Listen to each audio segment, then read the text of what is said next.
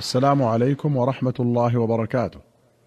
في باب المواقيت أخرج الشافعي وابن أبي شيبة وأحمد وأبو داود والترمذي وابن خزيمة والطبراني في الكبير والدار قطني والبيهقي في السنن بسند حسن عن ابن عباس رضي الله عنهما أن النبي صلى الله عليه وسلم قال أمني جبريل صلوات الله عليه عند البيت مرتين فصلى الظهر في الأولى منهما حين كان الفيء مثل الشراك ثم صلى العصر حين كان كل شيء مثل ظله ثم صلى المغرب حين وجبت الشمس وأفطر الصائم ثم صلى العشاء حين غاب الشفق ثم صلى الفجر حين برق الفجر وحرم الطعام على الصائم وصلى المرة الثانية الظهر حين كان ظل كل شيء مثله لوقت العصر بالأمس.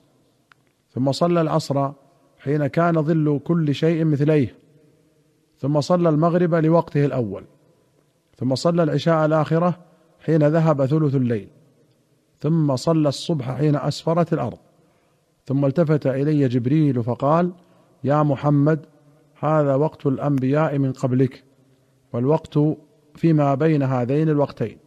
قوله الفيء هو الظل والشراك سير النعل الذي يمسك بها على ظهر القدم وقوله وجبت الشمس أي سقطت. وأخرج مسلم عن أبي موسى أن رسول الله صلى الله عليه وسلم أتاه سائل يسأله عن مواقيت الصلاة فلم يرد عليه شيئا. قال وأمر بلالا فأقام الفجر حين انشق الفجر والناس لا يكاد يعرف بعضهم بعضا.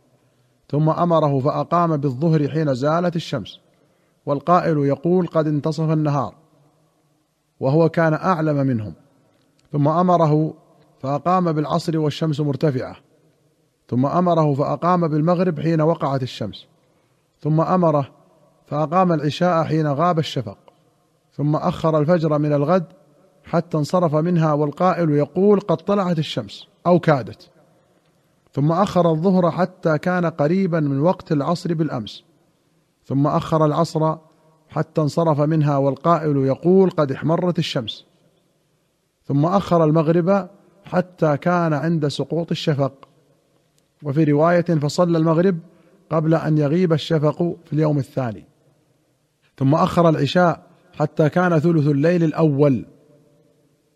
ثم أصبح فدعا السائل فقال الوقت بين هذين. وأخرج البخاري ومسلم عن أبي المنهال قال دخلت أنا وأبي على أبي برزة الأسلمي. فقال له أبي كيف كان رسول الله صلى الله عليه وسلم يصلي المكتوبة؟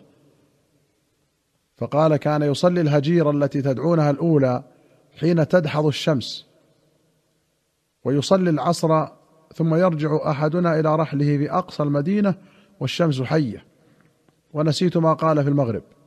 ولا يبالي بتأخير العشاء إلى ثلث الليل ثم قال إلى شطر الليل وكان يكره النوم قبلها والحديث بعدها وكان ينفتل من صلاة الغداة حين يعرف الرجل جليسه. وفي رواية فينصرف الرجل فينظر إلى وجه جليسه الذي يعرف فيعرفه ويقرأ بالستين إلى المئة ولمسلم وكان يقرأ في صلاة الفجر من المئة إلى الستين. وكان ينصرف حين يعرف بعضنا وجه بعض. قوله يعرف جليسه ويعرف بعضنا وجه بعض معناهما واحد وهو أنه يسلم في أول ما يمكن أن يعرف الرجل وجه من يعرفه مع أنه يقرأ بالستين إلى المئة قراءة مرتلة. وليس في هذا مخالفة لقول عائشة الاتي في النساء ما يعرفن من الغلس لأن هذا في معرفة الجليس وذاك في معرفة البعيد.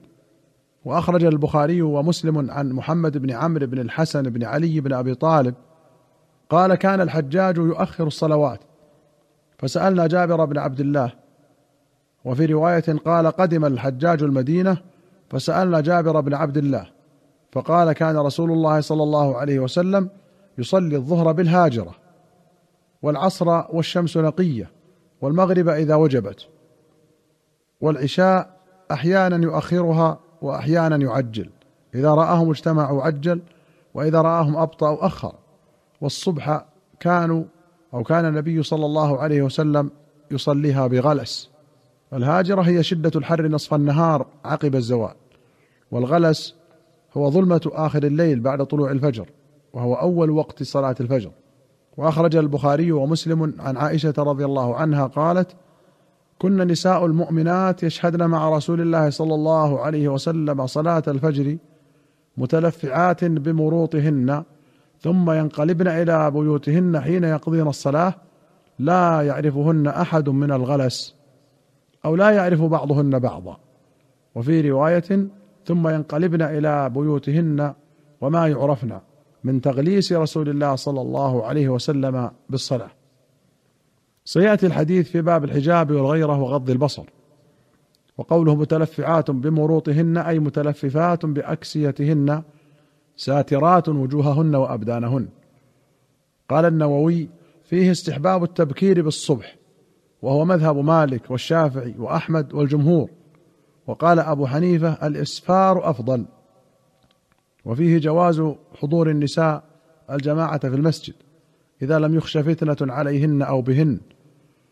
وأخرج البخاري عن أنس رضي الله عنه قال كان النبي صلى الله عليه وسلم إذا اشتد البرد بكر بالصلاة وإذا اشتد الحر أبرد بالصلاة يعني الجمعة. وفي رواية قال كنا نبكر بالجمعة ونقيل بعد الجمعة. قوله نقيل المقيل هو السكون في البيت أو المنزل وقت القيلولة وهي وقت شدة الحر. وأخرج البخاري ومسلم عن أبي ذر رضي الله عنه قال كنا مع النبي صلى الله عليه وسلم في سفر فأراد المؤذن أن يؤذن للظهر فقال له رسول الله صلى الله عليه وسلم أبرد. ثم أراد أن يؤذن فقال له أبرد حتى رأينا فيء التلول. فقال النبي صلى الله عليه وسلم إن شدة الحر من فيح جهنم فإذا اشتد الحر فأبردوا الصلاة. وفي رواية أذن مؤذن النبي صلى الله عليه وسلم الظهر فقال أبرد أبرد أو قال انتظر انتظر وذكر الحديث. قال النووي معنى قوله رأينا فيء التلول أنه أخر تاخيرا كثيرا حتى صار للتلول فيء. والتلول منبطحة غير منتصبة ولا يصير لها فيء في العادة إلا بعد زوال الشمس بكثير. وأخرج البخاري ومسلم عن رافع بن خديج رضي الله عنه قال كنا نصلي العصر مع النبي صلى الله عليه وسلم ثم تنحر الجزور فتقسم عشر قسم ثم تطبخ فنأكل لحما نضيجا قبل مغيب الشمس. الجزور البعير الذي يجزر اي ينحر ذكرا كان أو أنثى من الجزر وهو القطع ومنه سمي الجزار. وأخرج البخاري ومسلم عن أنس قال كان رسول الله صلى الله عليه وسلم يصلي العصر والشمس مرتفعة حية فيذهب الذاهب إلى العوالي فيأتيهم والشمس مرتفعة وبعض العوالي من المدينة على أربعة أميال ونحوه. وفي رواية يذهب الذاهب منا إلى قباء. وفي أخرى قال كنا نصلي العصر ثم يخرج الإنسان إلى بني عمرو بن عوف فيجدهم يصلون العصر.